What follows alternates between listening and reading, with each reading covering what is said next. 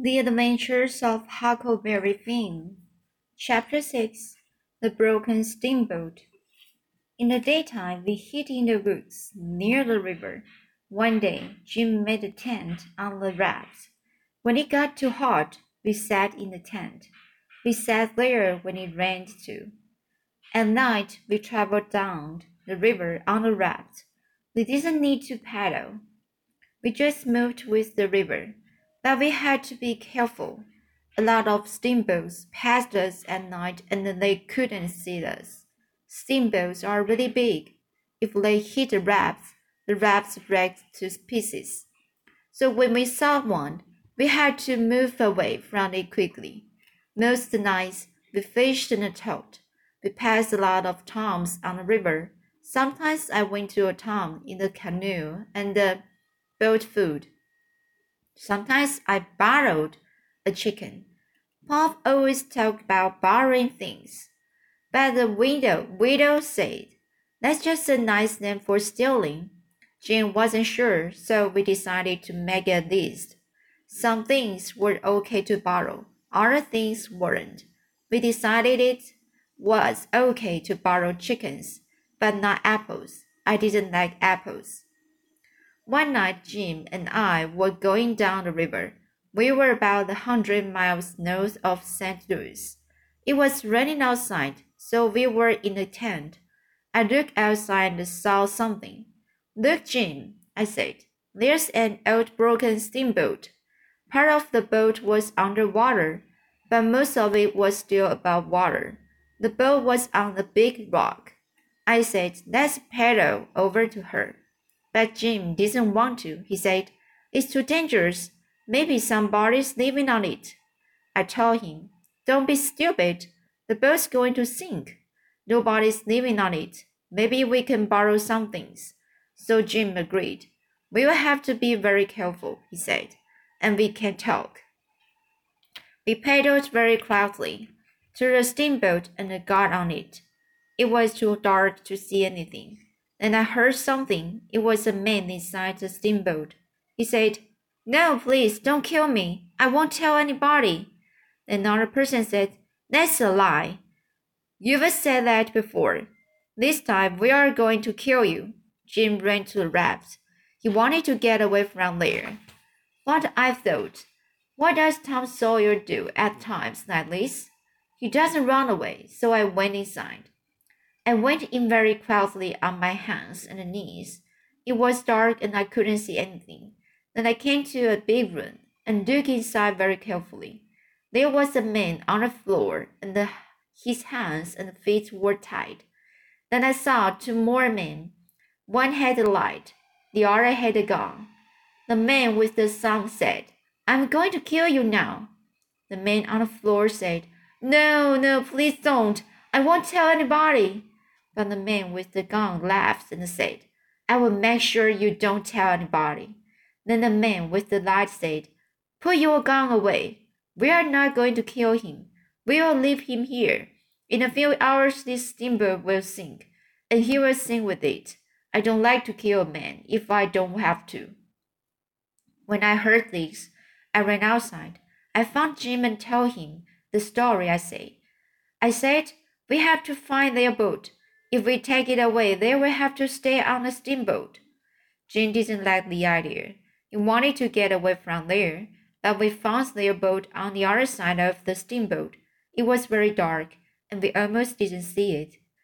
I was two feet away from the boat, and just before I got in, a door opened. The man with the gun came out, but luckily he couldn't see us. The man inside said, Put the light out, Bill. The other man put a big bag in the boat. Then he got in and sat down. Then the other man got in, but they still didn't see me. Bill said, Did you take the money from him? The other man answered, No, I thought you took it. Let's go back and get it. And they both both went back into the steamboat. Jim and I moved very quickly. We jumped into the boat and pushed away from the steamboat. We didn't make any noise. The river was fast, so the boat moved along very quickly. After a few minutes, we started to paddle. and soon we were safe. But then I started worrying about the men on the steamboat. I didn't want them to die. So I told Jim, the next time we see a light, we will get help for them then. A short time later, I saw a small light in the window of a boat. I told Jim to meet me three miles downriver. Then I got in the canoe. When I reached the boat, the man was sleeping. I pushed his shoulder a few times, and then I began to cry. The man woke up and said, Don't cry, boy. What's the trouble? It's Pop and Ma and my sister, I said. There, on that steamboat, the one that hit the rock. We were crossing the river when the rain started. Our small boat sank, and we all swam to the steamboat. Pop, Mom, and my sister are still on the boat. I swam here to get help. I will get your family for you, the man said. So I left him and ran back to my canoe. Then I went down the river to find Jim. Soon I saw something coming down the river behind me. It was moving fast. It was the steamboat. I paddled over to it and shouted, Is anybody there? But nobody answered. I thought, if they are still on the steamboat, they are already dead. Then I saw a second boat. In it was the man that I talked to. He was coming to save my family. I didn't want him to see me, so I paddled toward the side of the river. When I found Jim, I was very tired. We hit, hit the canoe and the rafts and sank the small boat. Then we went to sleep. Chapter 7 Lost in the Fog The next day, Jim and I looked at the things from the man's boat. There were boots, clothes, and a lot of books. I read some of the books to Jim. I read about kings and dukes, and Jim loved hearing those stories. I didn't know there were so many kings, he said. How much money does the king get? They get a thousand dollars a month if they want it, I told him. Everything belongs to them. Then he asked, What do they do? They don't do anything, I said. Sometimes they go hunting, sometimes they start a war. Then I tell him about King Louis the Sixteenth of France. They cut off his head, and his son went to prison and died. That's terrible. Some people say he escaped from prison. They say he came to America. I tell him. Jim asked, What do kings do in America? I said, they get a job with the police or something, or maybe they teach French. Jim said, Huck, don't the French speak the same language as us? No, they speak French, I tell him. He didn't believe me. It's not right to speak different languages, he said. So I said, Jim, do cats talk the same way as we do? No, no, they don't. And do dogs talk the same as we do? No, I guess not. So I said, Why is it different for the French? Can they speak different from us? But Jim said, A cat isn't a man, and a dog isn't a man. But the French, they are men, so they should talk like us. I stopped then. Jim wasn't very smart. I knew this was too difficult for him. That night, the river was covered in fog. We were about three days from Cairo at the bottom of Illinois, and we couldn't see anything. It was too dangerous to be on the river, so I got in the canoe and I pulled the raft to the side of the river. Then I tied the raft to a tree. But the tree was too small and the raft pulled it out. The raft, with Jim on it, started moving down the river. For half a minute I was too worried to do anything.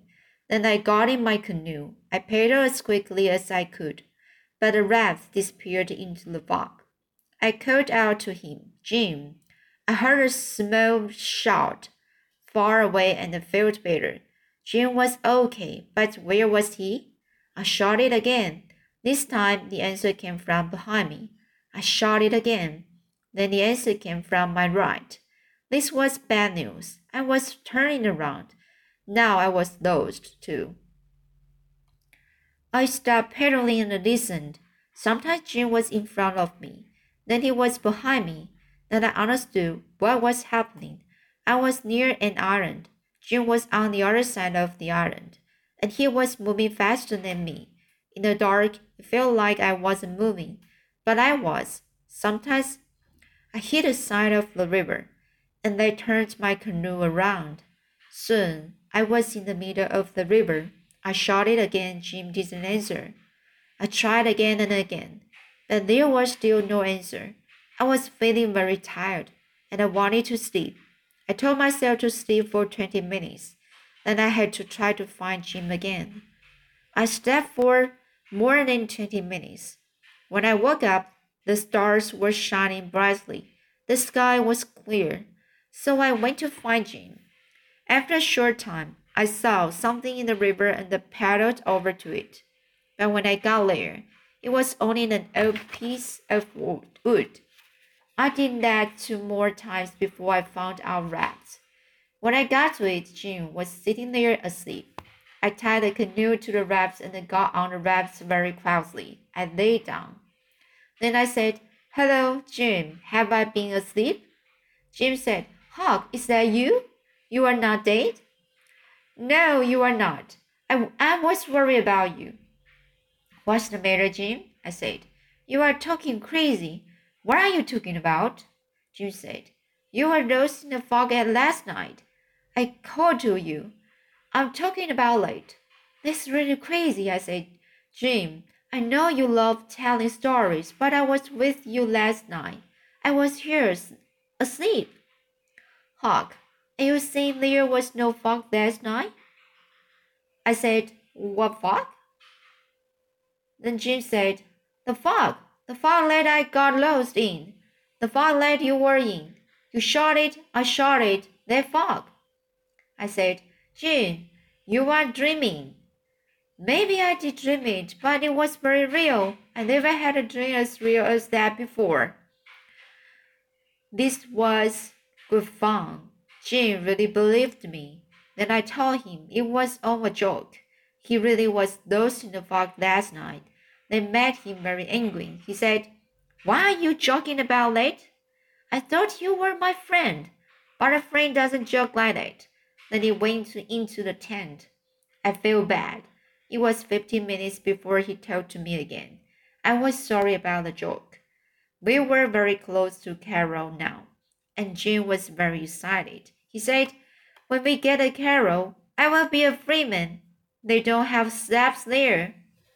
Every time we passed the light, Jim jumped up and said, Look, it's Cairo. I'm a freeman. So I told him, In the morning, I will ask somebody what time this is. But that same night, two men came over in a boat. They had guns too. One of the men said, Who's over there? I said, It's me and my raft. Are there any men on the raft? He asked. Only one, I said. We are looking for five runway steps. Is the man on your raft white or black? He asked. He's white, I answered. I think I will check, said the man. Please do, I said. It's Pop. That's with me. Maybe you can help me take him into town.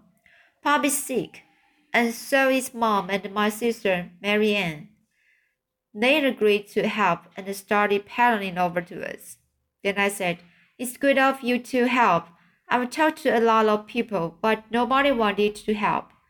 That wasn't very nice of them, said the man. What's the problem with your Pop? It's the, it's the, it's it's nothing really. Then they stopped paddling. That's a lie, boy, the man said. What is the problem with your Pop? I wanted to answer this time. I will tell you, sir, I said. But first come and help us get to town. Stop the boat, John, the man shouted. You keep away, boy. If your Pop is so sick, I don't want to come near him. Go about twenty miles down the river, and you will find a town. They can help you there. Then he said, Do you have any money, boy? No, sir, I said. Here's twenty dollars. That will pay for a doctor. He put the money on a piece of wood and pushed it over to me. I said, Thank you very much, sir. I'll remember what you tell me. Goodbye. They both said, Good luck. So let's do today. I will continue next time. See you.